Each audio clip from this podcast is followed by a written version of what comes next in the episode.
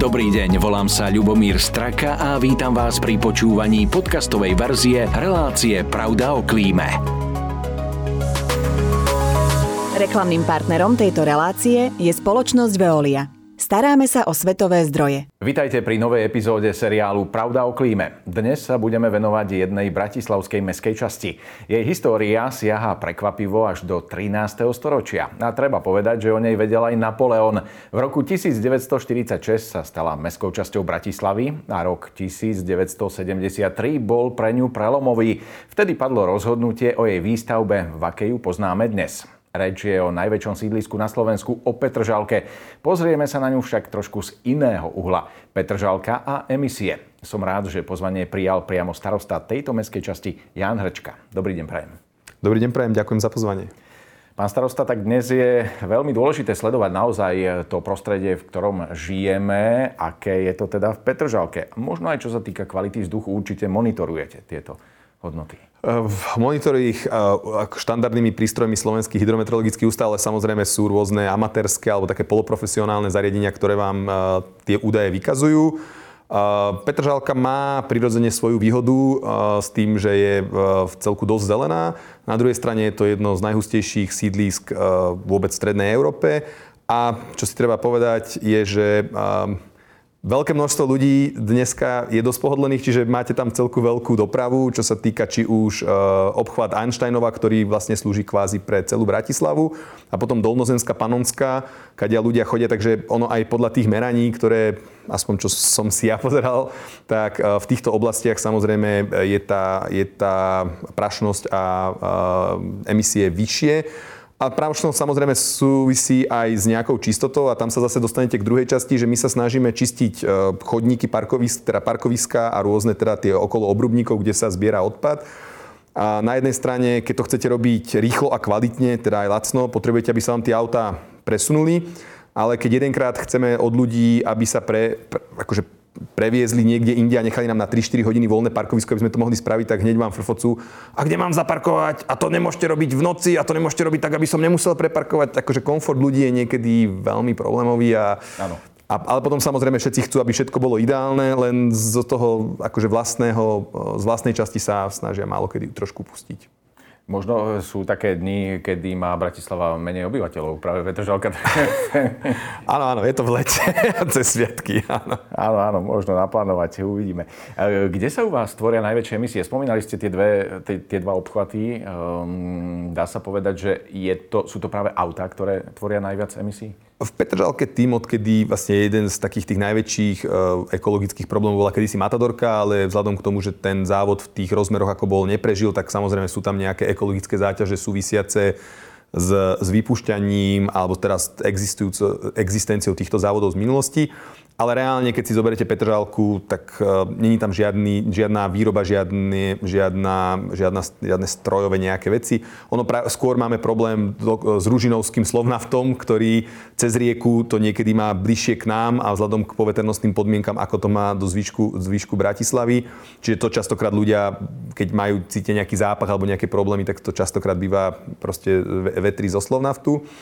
No a samozrejme, no, tým pádom, keď, keď, keď, tam nie je žiadny ťažký priemysel alebo niečo takéto, teda hovorím s výnimkou toho Slovnaftu, ktorý ale nie je v Petržalke, je cez rieku, tak uh, najväčší problém je to teda uh, prach a automobilová doprava, kde prístavný most a La Franconie a teda Anštajnová je vlastne ten hlavný ťah, i keď teraz, keď sa robil nultý obchvat a urobil sa konečne uh, ďalší ten most, tak už časť tej dopravy je presmerovaná do okolia a nie priamo cez stred Petržalky cez Sadianka Krála, alebo teda blízkosti Sadianka Krála, takže určite to má nejaké vplyvy, ale uh, asi až s nejakým odstupom budeme vedieť vyhodnotiť niektoré veci. Ale rozhodne vám pomáhajú stromy a e, pre mnohých ľudí určite veľmi zaujímavá informácia, že jedno z najzelenších sídlisk. Čiže niekedy to tak nebolo, možno, že tých stromov bolo toľko a Samozpráva asi má na to iný pohľad a preto aj e, začala s rozširovaním zelene. No, Petržalka sa častokrát má prezivku betonová džungla, ale naozaj, keď si dneska zoberete drón alebo čokoľvek, tak zistíte, že samozrejme tá časť, ktorá sa stavala a veľmi intenzívne stavala, tak tam sa všetka zeleň na začiatku zničila, ale po tých 30 rokoch sa vrátila naspäť. Ten prstenec, nazval by som to, ktorý ide Pečeniansky les, Sadianka kráľa, okolo Dunaja, vlastne všetky tieto veci a, a lúžne lesy medzi Draždiakom, Malým, Veľkým. Akože toho, to, toho zeleného je naozaj v Petržálke a kvalitného zeleného dosť. Postupne dorastli aj stromy na sídliskách. Čo bola trošku nevýhoda je, že sa v minulosti nasadili topole a rôzne alergénové stromy, ktoré teraz trochu robia vážny problém ale vtedy sa, to sa pred 30 rokmi nad tým nerozmýšľalo. Topol je jeden zo stromov, ktorý rastie veľmi rýchlo. Má tú výhodu, že rýchlo sa dostane do, do, do výšky a teda generuje aj nejaké množstvo zelene, chladu a tak ďalej, ale má presne tú svoju nešťastnú časť, že teda občas zasneží celú Petržálku. Bývanie pre odvážnych potom. takého topola, áno. A, e, tie topole, alebo osiky, alebo prípadne aj nejaké náletové dreviny, to nebol niekedy problém v Petržalke? Ale myslím, že už ste vysporiadaní s tým. Nie, nie, to je to problém a bude to problém a nebude to také ľahké riešenie. Do, do, do, dokonca napríklad na Draždiaku som sa e, pred rokom dvomi dozvedel, že sa tam vo veľkom sadili topole kvôli tomu, že sa používali ako palivové drevo, lebo rýchlo rástlo. Len to, čo niekto pred 40 rokmi ponasádzal, lebo to bolo palivové drevo, lebo, lebo sa pri výstavbe sa kúrilo, boli v rôzne uh, asfalterky a podobne, do ktorých sa hádzalo, hádzalo, hádzalo drevo, ktoré sa uh, niekde vyrúbalo tak akože tá filozofia, logika toho zmýšľania tých ľudí pred 40 rokmi a dneska je iná a ten strom ale nie je vec, ktorú chytíte a prenesiete alebo ľahko urobíte, takže zase musíte vyriešiť a vysporiadať sa s existujúcimi stromami, čo by nebol problém. Problém je, že v zmysle zákona potrebujete ich nahrádzať a tá náhrada je problém. Čiže pokiaľ tam dáte maličké stromy, bude to trvať 30-40 rokov, kým sa dostanete do súčasného stavu. Ak tam chcete dať vzrastlé stromy, je to finančne aj logisticky ďaleko zložitejšie. Čiže ako dneska sadiť 20-30 cm stromčeky, ani neviete, či prežijú a zase na oplátku vysádzať 10 metrové vzrastlé stromy, máte ďaleko väčšiu pravdepodobnosť, že prežijú, aj rýchlejšie budú všetko všetku, všetku tú náhradu za to robiť, len, len sa to finančne a logisticky predražuje. No. Ja chápem. A na druhej strane stromy sú práve tie, ktoré e, istým spôsobom pomáhajú aj ochladzovať e, to prostredie okolo tých, e, keď ste hovorili, že betónová džungla, tak trošku keď tam zakurí to slniečko do toho betónu, tak asi má tendenciu niečo akumulovať a potom vyžarovať. Čiže tie stromy tomu môžu pomáhať. Jasne, jasne, je to určite veľký problém Petržalky, i keď vo, už, ja neviem, dole tvrdí možno polovica, možno viac ako polovica domov je zateplená, to znamená, že už to, ten ohrev toho betónu, lebo to je presne ten problém, ako hovoríte, keď sú dlhé dni a teraz čím ďalej tých tropických dní je viac a viac, ktoré vám vykúria ten betón, tak on potom, alebo asfalt, obidve, tak potom on má svoju akumulačnú zotrvačnosť a v noci nestihne vychladnúť, zle sa v tom samozrejme býva a spí. A zase na druhý deň tá energia príde nová, ktorá znova pokračuje v ďalej. Čiže zelené strechy, e, zateplenie a samozrejme to, čo je problém, v minulosti tie chodníky sa robili z asfaltu, sú čierne, je ich strašne veľa, dneska sa už robia z dlažobných kociek a to tiež bude treba nejakým spôsobom domyslieť a postupne prerobiť, lebo, lebo sa toho nezbavíme. No. No, Petržalčania majú výhodu aj v tom, že niektorí teda bývajú pri vodných plochách a to tiež môže, myslím spôsobom, prispieť k tomu ochladzovaniu e, pri vyšších teplotách a zároveň sú to aj domovy mnohých živočíchov. Ako je na tom Petržalka s biodiverzitou? A, áno, myslím si, že jedna z obrovských výhod Petržalky je nízka podzemná voda. De facto, keď si ľudia pozrú, ako ide Dunaj, tak uh, Petržalka kedysi mala obrovské množstvo ramien a tieklo ďal všelijakých, či už mŕtvych, alebo uh, aj riadných všelijakých tokov a podobne. Momentálne najväčšia a najznámejšia plocha je Veľký Draždiak, Malý Draždiak, Chorvátske rameno, čiže plus tá, celý ten okolie Dunaja. Čiže čo sa tohto týka, ten potenciál e, meskej časti a to množstvo vodných ploch, ktoré odparujú, je dosť. E, v minulosti napríklad takmer 3 štvrtiny a možno 4 petiny Petržalky majú vybudovaný závlahový systém, len vzhľadom k tomu, ako sa roky rokuce o neho nestaral, tak dneska je v e, nepoužiteľnom stave. Máme tam 20 alebo 23 studní, ktoré majú slúžiť na závlahu verejných priestranstiev. My sme sa to snažili nejakým rýchlým a lacným spôsobom obnoviť.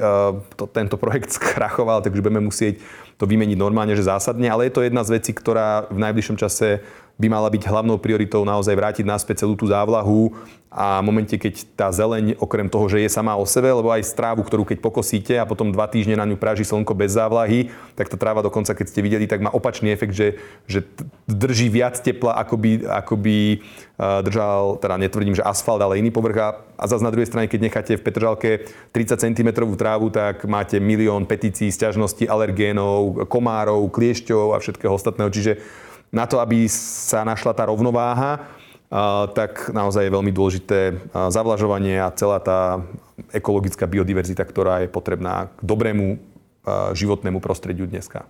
No a ak sa pozrieme a rozmeníme si to na drobné, tak e, fauna, flóra, e, máte nejaké poznatky, že e, čo zaujímavé žije v Petržalke?